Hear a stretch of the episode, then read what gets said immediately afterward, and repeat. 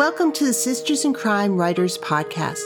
Everyone has a unique writing journey, so join us for conversations about those journeys from the writers themselves.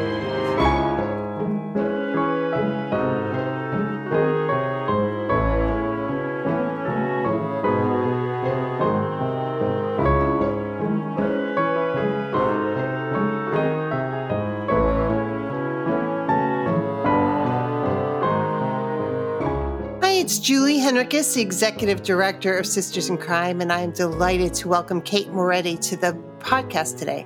Kate is a New York Times best-selling author of seven novels and a novella, including her latest, The Spires from Thomas and Mercer, out last year. Her first novel, I Thought I Knew You, was a New York Times bestseller. The Vanishing Year was a nominee in the Goodreads Choice Awards under Mystery Thriller category for 2016 and was called Chillingly Satisfying by Publishers Weekly, with superb closing twists, according to the New York Times Times Book Review. Kate has worked in the pharmaceutical industry for 20 years as a scientist and enjoys traveling and cooking, but not baking. She lives in Pennsylvania in an old farmhouse with her husband, two children, and no known ghosts. Her lifelong dream is to find a secret passageway. Isn't that all of our dream? Welcome to the podcast. Thank you for having me, Julie. Oh, I'm delighted to have a conversation with you and find out about your um, writing journey. This is going to be fun. I will say, I had an um, interview with Gigi Pandian uh, a couple of weeks ago, and she has a new series coming out about a company that builds secret passageways really? in houses.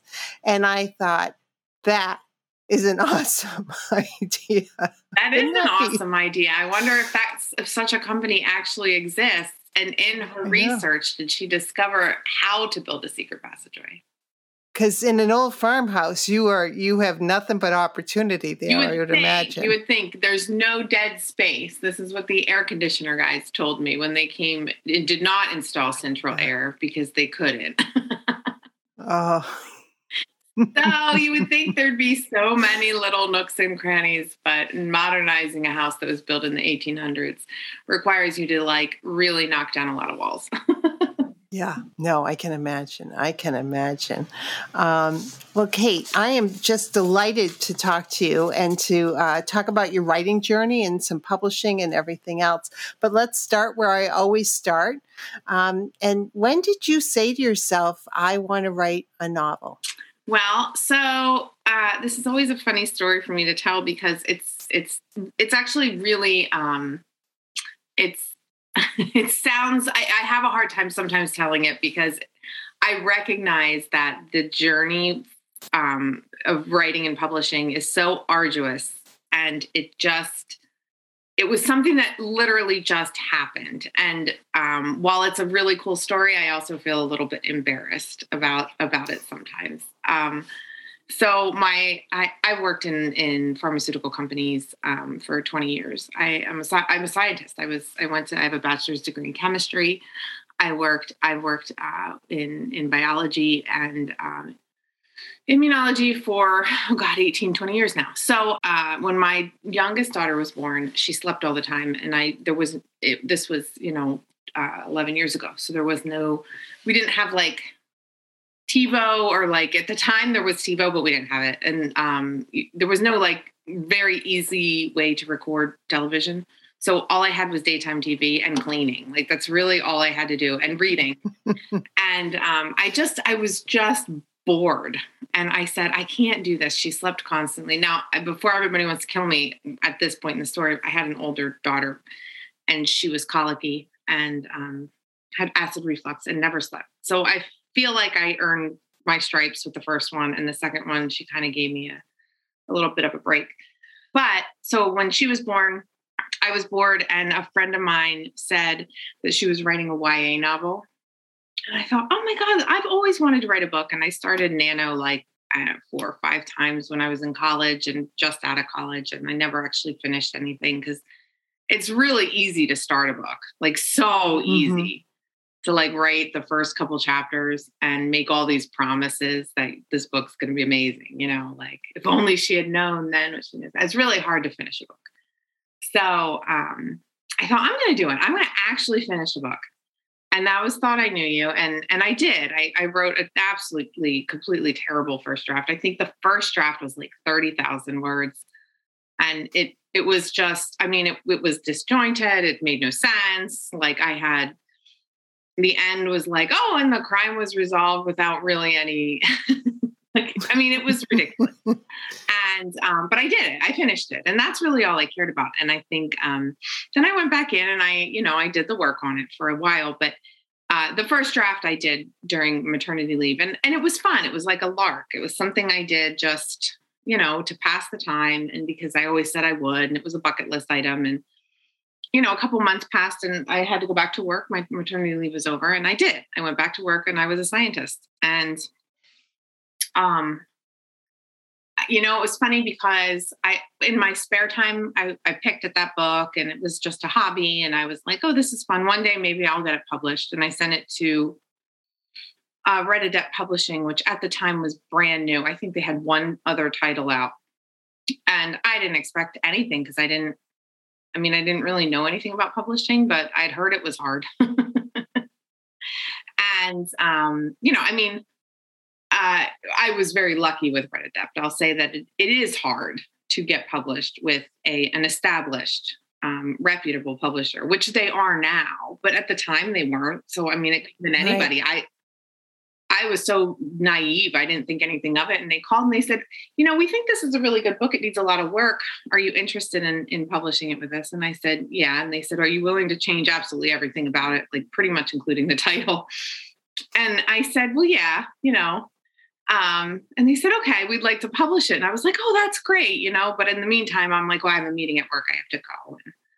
And, um, yeah. again, it was something fun. And I thought, oh, it'll end up on Amazon. My mom can buy it, you know and it was just i wasn't it wasn't something it wasn't part of who i was it was just something i did and then there was just a brief period of time where i thought i think i have another idea and a new book and i started writing that and then then i had a third idea and at, at one point um, i said to my husband you know I, I don't i think that i'm I, I think i'm actually a writer I think I'm going to be a writer. And he was like, well, that's, you know, that's fantastic. But we also have a mortgage and two kids now yeah. and a couple cars and some bills to pay. So, um, you know, we have to figure out how to make all that work. But so I did sort of fall into it. Um, and, and that it's a cool story. I don't know if it's an inspiring story. I always am embarrassed to tell it, but it's still mine. So I can't change it. You know, it's exactly right. how it happened.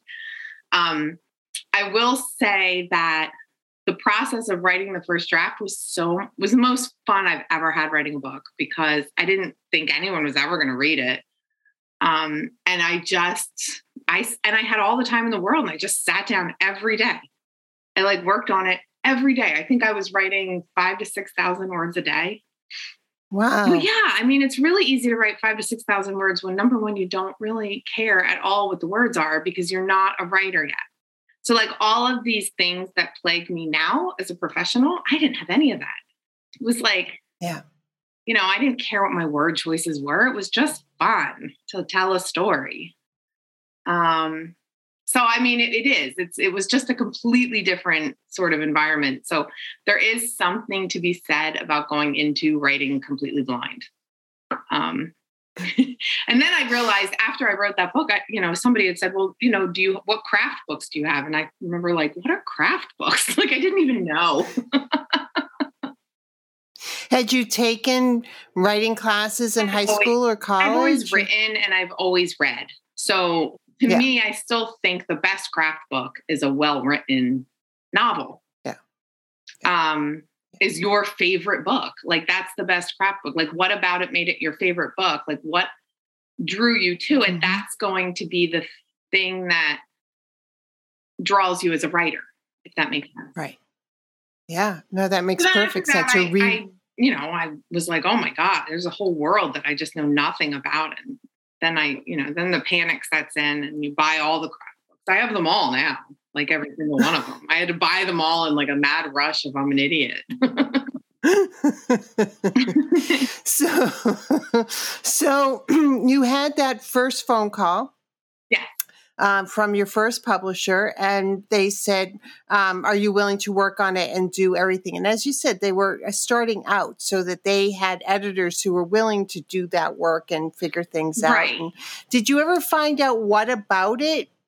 Was it just kismet, or what about it intrigued them to to call you and say, You know, I go"? never did. It would be a good question. I still talk to the owner once in a blue moon, and she still has the rights to that book. She still sells it. I mean, it, it every once in a while it pops up in their bestseller catalog, and I'm always like, "Whoa, look at that! They're still working for me." And that was 12 years ago. You know, and it's amazing to me um, that they are still willing to work for that book. I mean, it's a great little company. I can never. I always just have nothing but great things to say about them.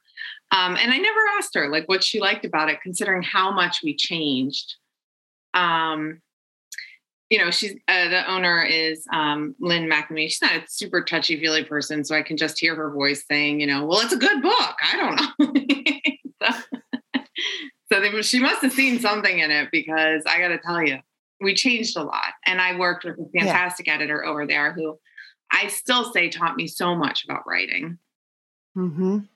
Mm-hmm. So it's editors editors are uh, incredibly important and when you're first writing you don't know about them i mean No. right it's like what do you mean i you know what's a developmental editor and then you learn and it's like oh that's kind of great Yeah. that would have saved me years that would save me a ton of time.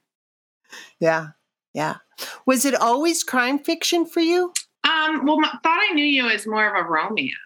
Um, and it's a women's fiction. It's this, but there is an, a crime element to it. There's a woman whose husband goes on a business trip and disappears.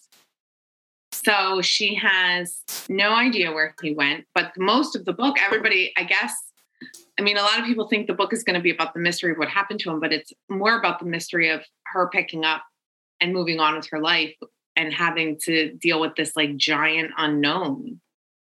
She Yeah. has two kids and you know, she falls in love again. And I mean, you do find out eventually what happened to him. But um so I mean, that after I wrote that, I was like, well, that was fun. and I remember I tell this story too sometimes. my mom, I gave it to my mom to read. And um she she she read the whole thing, you know, and she called me and she said, um, you know, I read the book and I said, okay, what'd you think? She goes, well, you know, I really thought that the boyfriend was going to be the killer. I was like, what do you mean the killer? Mom, there's no killer. Like, what are you talking about? She was like, I said, it's not a murder mystery. Like, it's not a, it's not, there's no killer. And she's like, yeah, I know. I was a little disappointed by that.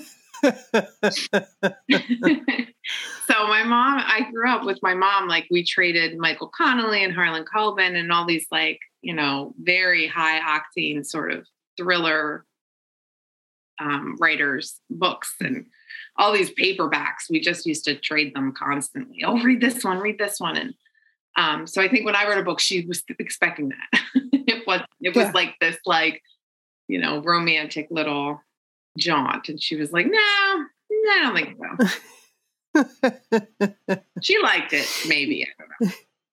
Well i'm sure she did i mean you know she was you know when mothers uh, mothers can be Oh, tricky but yeah she's become my biggest fan for some of my later books that have a bit more plot in them. And then I think even one of them I dedicated to her. I think it was Vanishing Year. I have to I'd have to remember, but I said, um, you know, this one's for my mom, and I think it should have enough plot for you, maybe.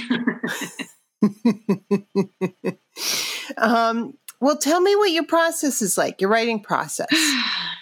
You know, it's funny because it changes with every book.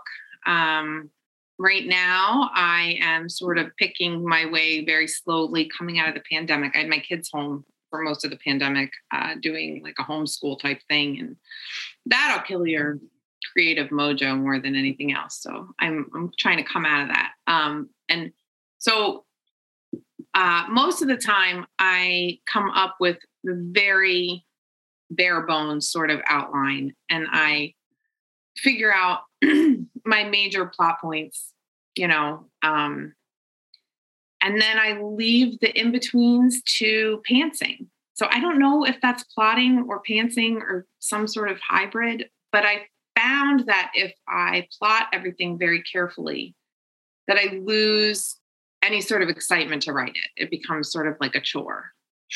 Mm-hmm. Um, and I've also found that if I completely pants it, I get to the end and I I send it into my editor with a note that says, I don't know what to do now. Which is, you know, a little unprofessional and also a terrible way to write a book. I can't recommend that. Um, so I, I found that the best way for me is if I can figure out where the story is going and figure out the ending.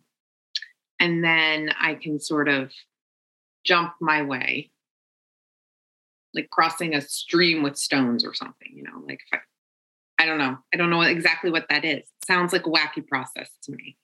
No, I think it sounds I one of the my favorite parts of doing this podcast is I talk to all different kinds of writers about their process and nobody does it the same way. So I don't even I, do it I the same way from book to book. Um, there are definite books that I I start out um, you know, and I'm like, I'm gonna, I'm gonna actually be like a professional, or I'm gonna act like I know what I'm doing, and I'm going to try to really plan out what's going to happen. It's going to be like one of those tightly plotted books, and um, I'll come up with an outline, and then I'll start writing, and every day at the end of every writing day inevitably i have to go back and, and make the outline match what i wrote. I thought, oh this is dumb. This seems like a waste of time. Now do you uh, you know are all your books the same genre or the same like how would you define what you write um they're all mystery thriller i think um i think more mystery honestly than thriller um suspense is the general umbrella term that I would prefer, only because mystery implies a very strict set of rules, and mystery writers are really adamant about those rules. And I, so I don't, and I don't necessarily do that. So I don't want to mislead anyone. Um, thriller also implies that there's going to be like a large number of dead bodies and possibly a car chase and probably some guns. And I don't necessarily do that either. So I think in the last couple of years, the term domestic suspense has become mm-hmm. uh, very popular. And I would say that that's probably the most, um, it's probably the most fitting.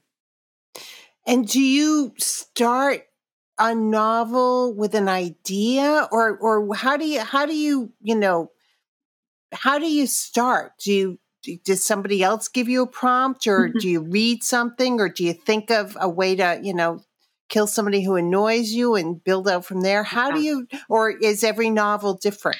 Every book is different for me. Um uh and some of them veer so far from the original germ of the idea that i can't always even remember where it came from um and and the story that I like to that I've told about this before is Blackbird Season. The Blackbird Season, which is my fourth novel, is about a teacher who is accused of having an affair with a student who goes missing. And um, I was initially really interested in the way social media has changed teaching and how it blurs the mm-hmm. lines between like it used to be that if, i remember seeing my teacher at the grocery store and i was completely horrified I didn't know they existed outside of school, you know. And now it's like the teachers are on TikTok and Instagram. And at the time I wrote the book, TikTok didn't exist, but um, you know, teachers are are on social media, and so I was sort of interested in that aspect of it. But honestly, I was really riveted by the Slender Man story in Wisconsin. These these girls that were just so taken in by an internet story, by a fable, by a tale, and that they would go and and like kill their friend. They were little, they were like 10 or 12 or something. And to me, that was just so horrifying. Like I couldn't believe it. Yeah. So then I, you know, I I've never been one to be like the internet is a terribly scary place. But honestly, the internet is a terribly scary place.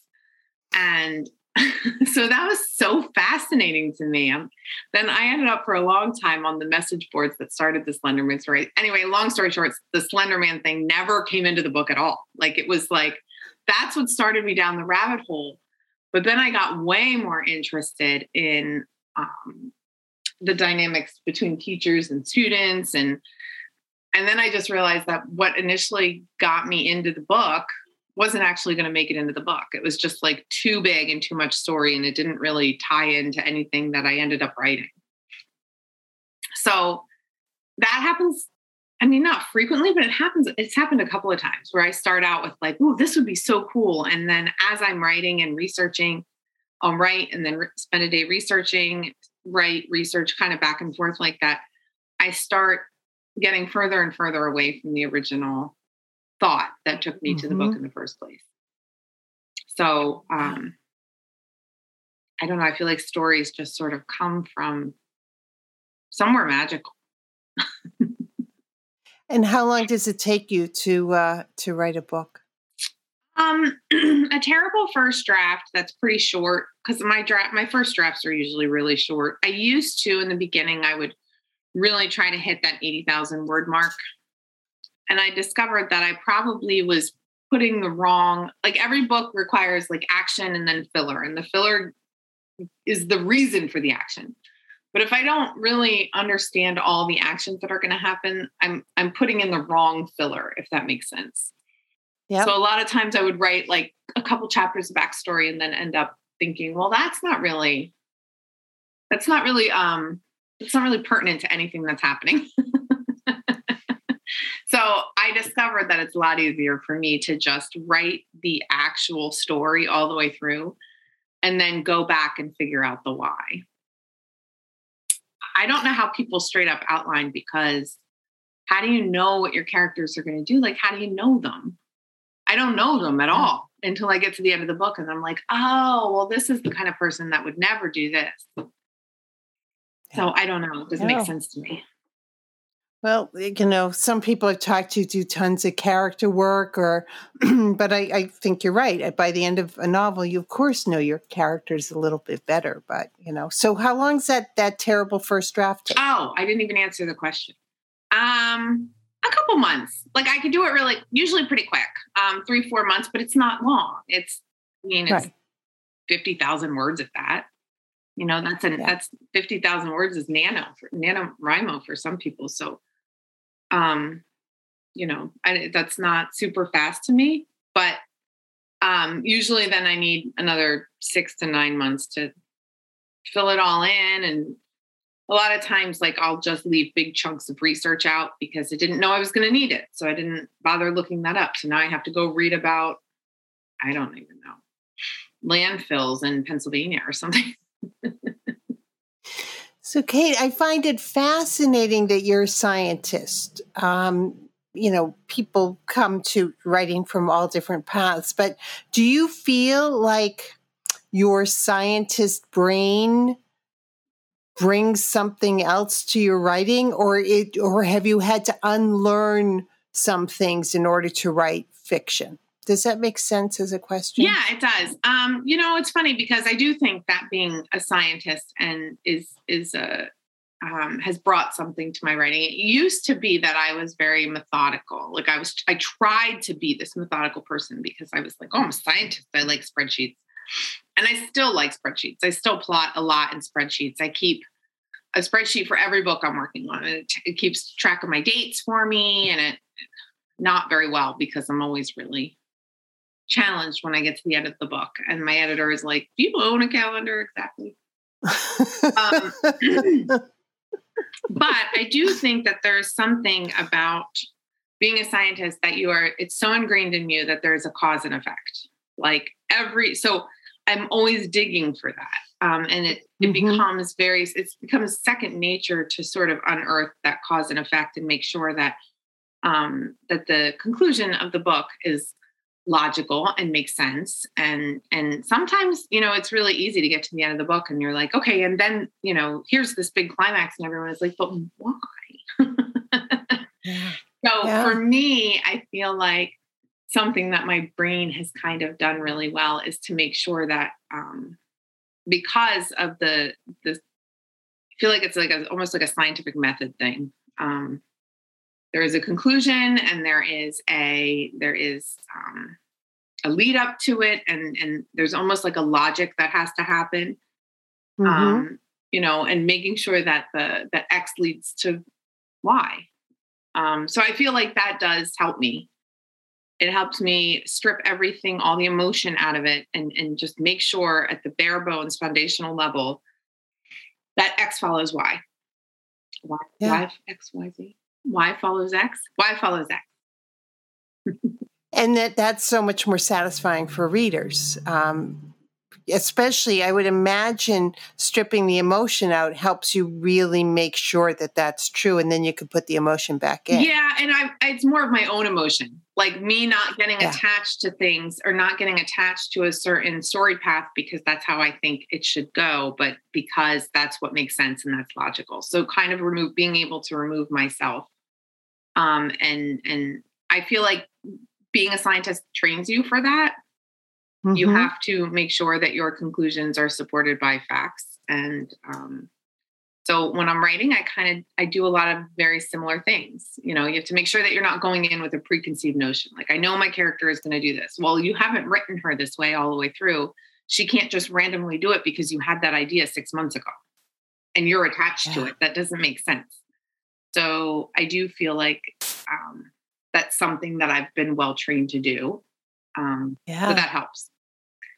That's tough too, though. And the thought organization. You know, when you're yeah. working in a lab or you're working in a scientific environment, there has to be the thought organization is a really complicated part of um, being a scientist. And it's also helped me in writing, just being able to um, just get all the ideas in one place and then being able to make them consecutive in my mind, if that makes sense. Mm-hmm.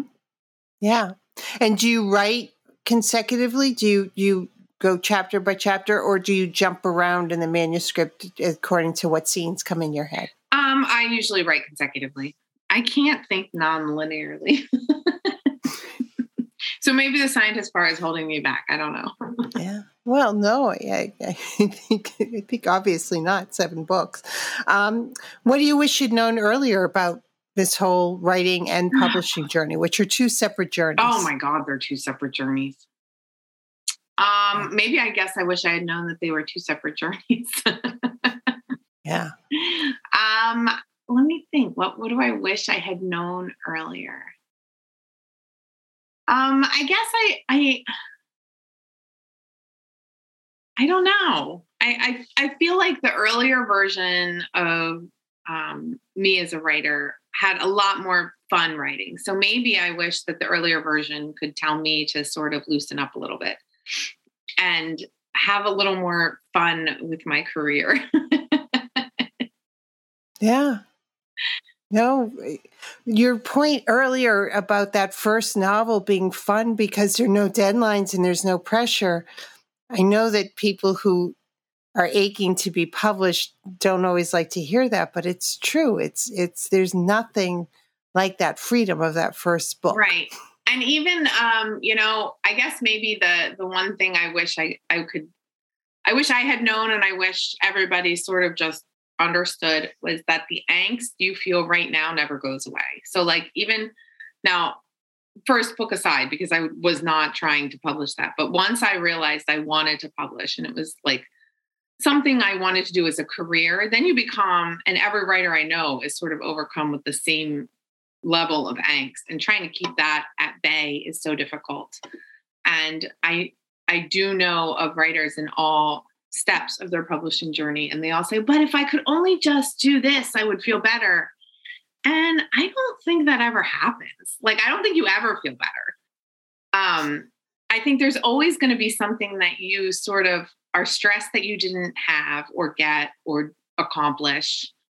Um, I think there's always going to be things out there like you know, I, I remember being, I remember when I was publishing my second book, I would, there was this one specific writer on social media and she's a lovely person. And I'm not saying there's nothing bad, bad about her, but I would just look at her and think if I could just be her, I would be so happy.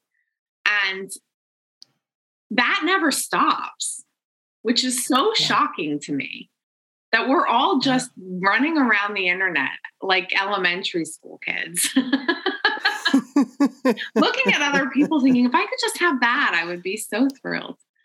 And I think that there's a trick to and it is it's a it's a it's a heck of a mind game to figure out how to just sit and be content where you are mm-hmm. um, because it's a tightrope right you you want to constantly be striving to accomplish more but not accomplishing every single thing you want to, whatever little thing is in your head as like the next thing you need to do, the next box that you need to check, um, it can eat you alive. Yeah. So there's there is yeah. a trick to that tightrope, pushing yourself to constantly be better, but also not letting anything, any sort of um, rejection or setback, just kill you. Yeah. Well, in the publishing journey, you know, as we've alluded to a few times and talked about, uh, is so different from the writing journey.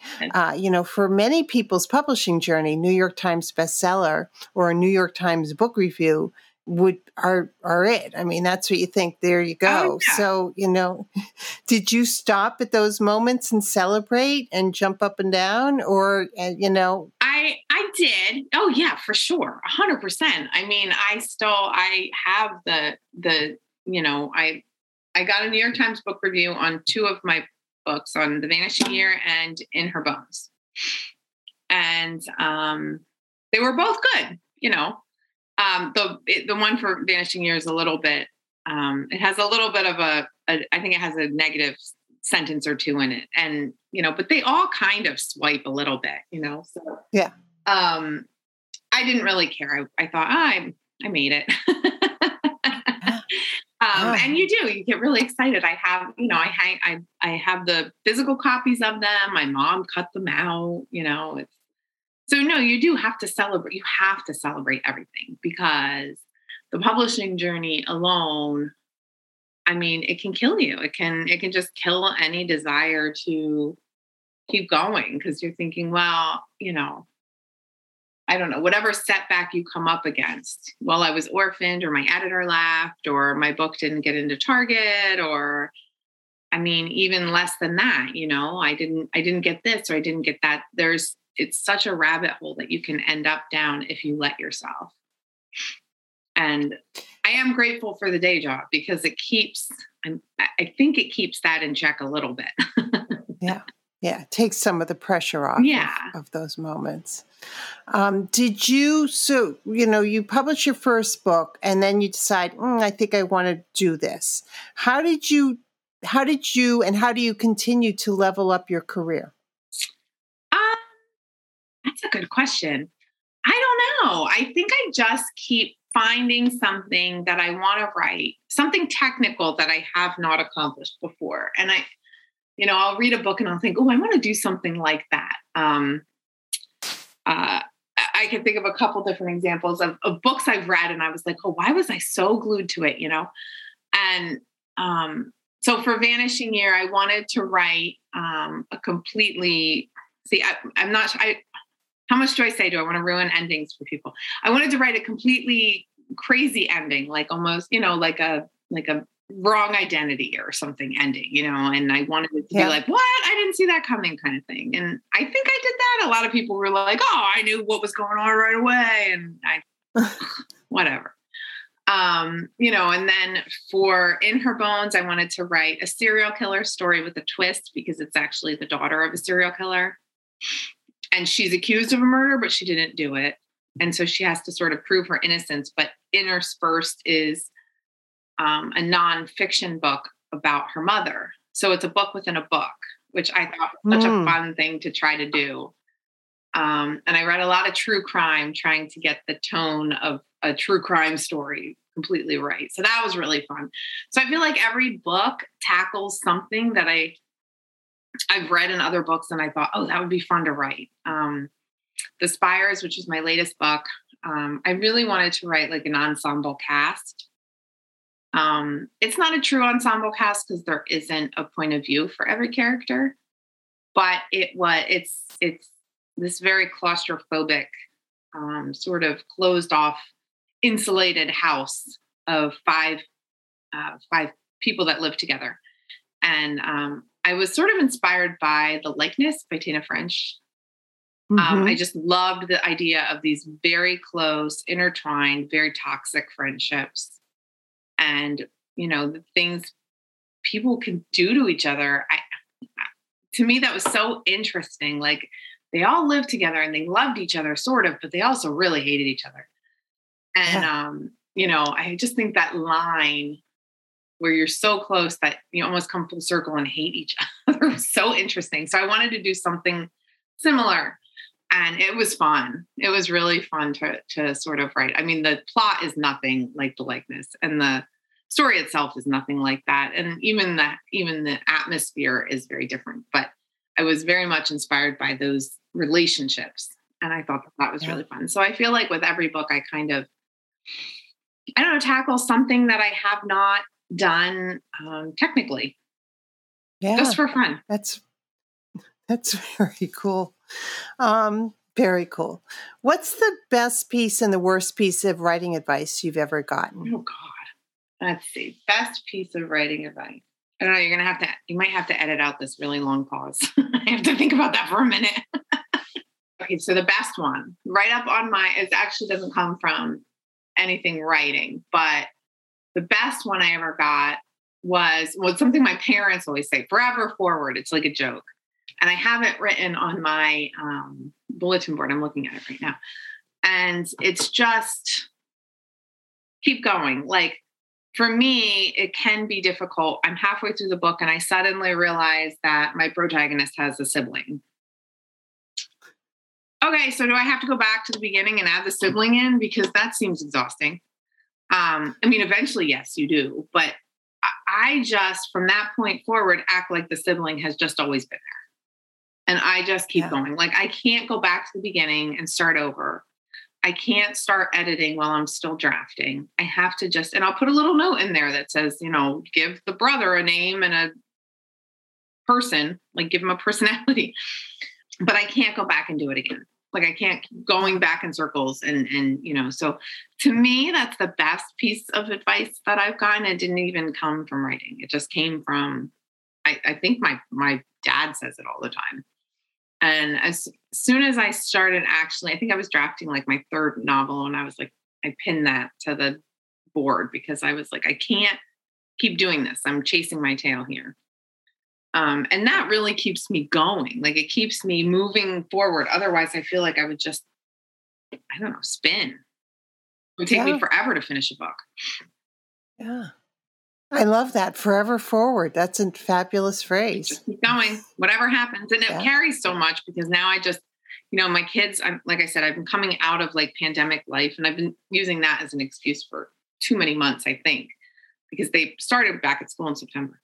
Um, and I'm picking at this book and it's slower than I would ever normally do. I I was on a pretty good book a year clip for quite a few years and um, just getting your feet back on under me mm-hmm. trying to get my head back into it has been sort of interesting but i just think listen at least i'm moving forward you know yeah. i might not be moving forward at the pace that publishing thinks i should be but i'm moving forward so I think we need to acknowledge and honor that what the pandemic has done to a lot of folks ah, reading and yeah, writing reading and, and writing for sure creativity and tired and all the rest I am of so it. In awe. I know so many writer friends who used the pandemic and wrote like three books or something. You know what I mean? They just they were like, "Well, I'm not leaving my house. It's the perfect time," and that is true. That is absolutely true. And but uh, I, my whole brain was like pickled the entire time. I mean, so I'm so in awe um, of people that I, I even I know two writers that use the pandemic to explore writing completely different genres. And I just think that that's amazing that they could put their brain in that place. Like I am just blown away by it. Yeah. No, it's it's but again, we're all individuals and we're all figuring stuff out. Um, but yes, I there are some pretty amazing stories of uh, creativity coming out of here. oh sure. yeah, hundred percent. So, uh, you know, community is something when you first start writing, you don't understand. And you, you know, you started with a publisher, you didn't know any better, you didn't know who to ask or what to do. Since writing, have you found getting to know other writers has made a huge difference in your writing life? Oh my God, yeah. It's so much fun. It's the most fun part, really.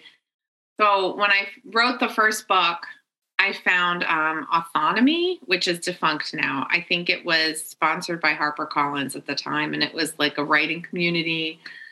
And every month they picked a book from the community, and I, an editor at HarperCollins read it. And this was supposed to be like the holy grail of what you could get by joining this site. But what I ended up getting was just a bunch of friends. and then that's when I sort of realized that there was so much more than just sitting alone in your office or in your bedroom or on the couch plunking away at a story. Um, and since then, I've just made some really great friends. Some of my closest friends now are my writer friends. And um, it's just like having colleagues at work. And, you know, it's been a little bit difficult during the pandemic because we haven't all seen each other. And, um, you know, I've definitely been I'm incredibly offline. And I have guilt about that because I think, oh my gosh, I missed like every, a ton of people's book releases that I should have been shouting about.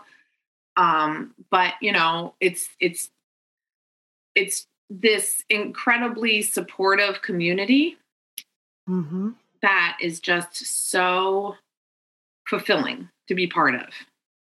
Um, even when I sort of feel sometimes like, well, if I'm offline and the pandemic happened and it sort of blew up, so I, I'm so excited for 2022 because I can go back in person. Like I'm going to go to BoucherCon in September, mm-hmm. and I'm going to get to see people that I haven't seen in years, and um, sort of reestablish some of those um, friendships and support system. And it's incredibly valuable.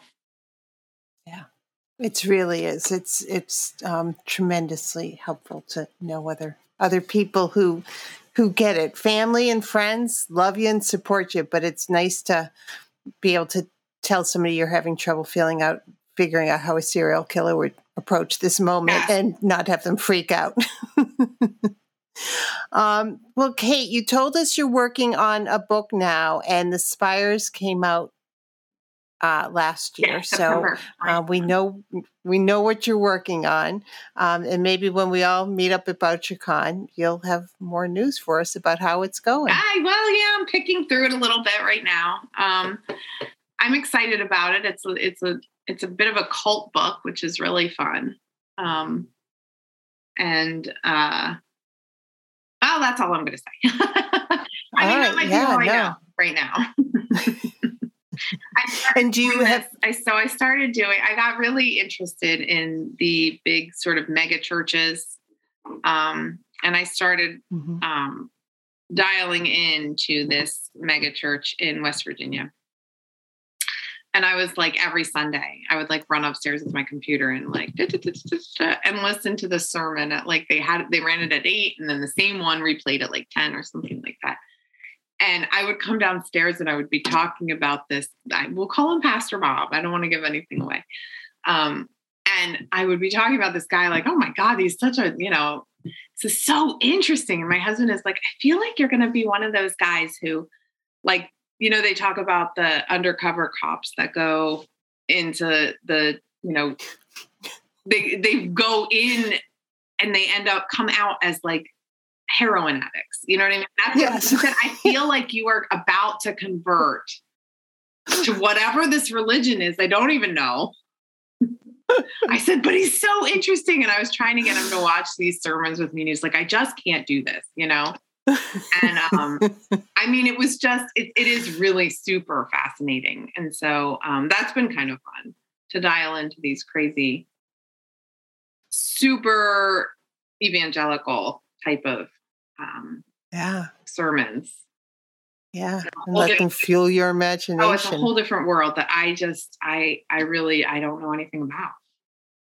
Yeah, Well, it sounds great. You you you inspire me to do more research. So uh, it's it um, sounds. I will caution mm. you that you could get to the point where all you're doing is research.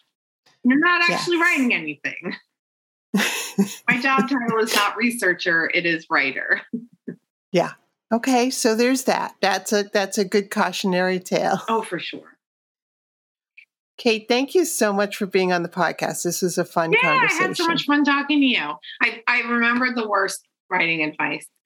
Anything that tells you never, like never use adverbs, never, you know, like anything like that. I just feel like I, I just I feel like the um, tapestry of good writing is so varied that there is no reason why any sort of never should ever fit in there you know? I mean if it's working for if it works for you and it gets you to keep writing then then you should always do it. Use every adverb you can possibly think of. You can take them out later if there's too many. Um you know but that's what i that's what i would call the the worst piece of writing advice.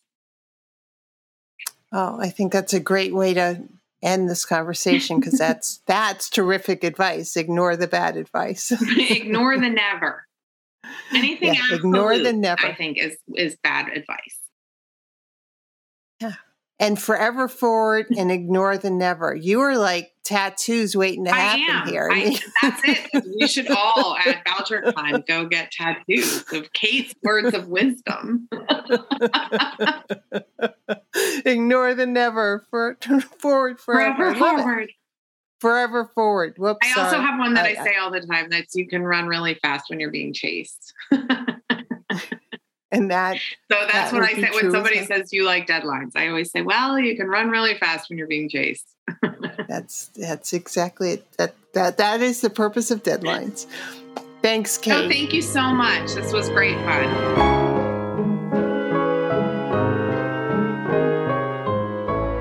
Thank you for being with us today. Sisters in Crime is about community. We were founded to advocate for women crime writers, and we continue that mission by fighting for equity in the crime writing community. Sisters in Crime is an international, inclusive organization for all who write and love crime fiction, mystery, thrillers, and suspense. Join us at sistersincrime.org and make sure you subscribe to this podcast.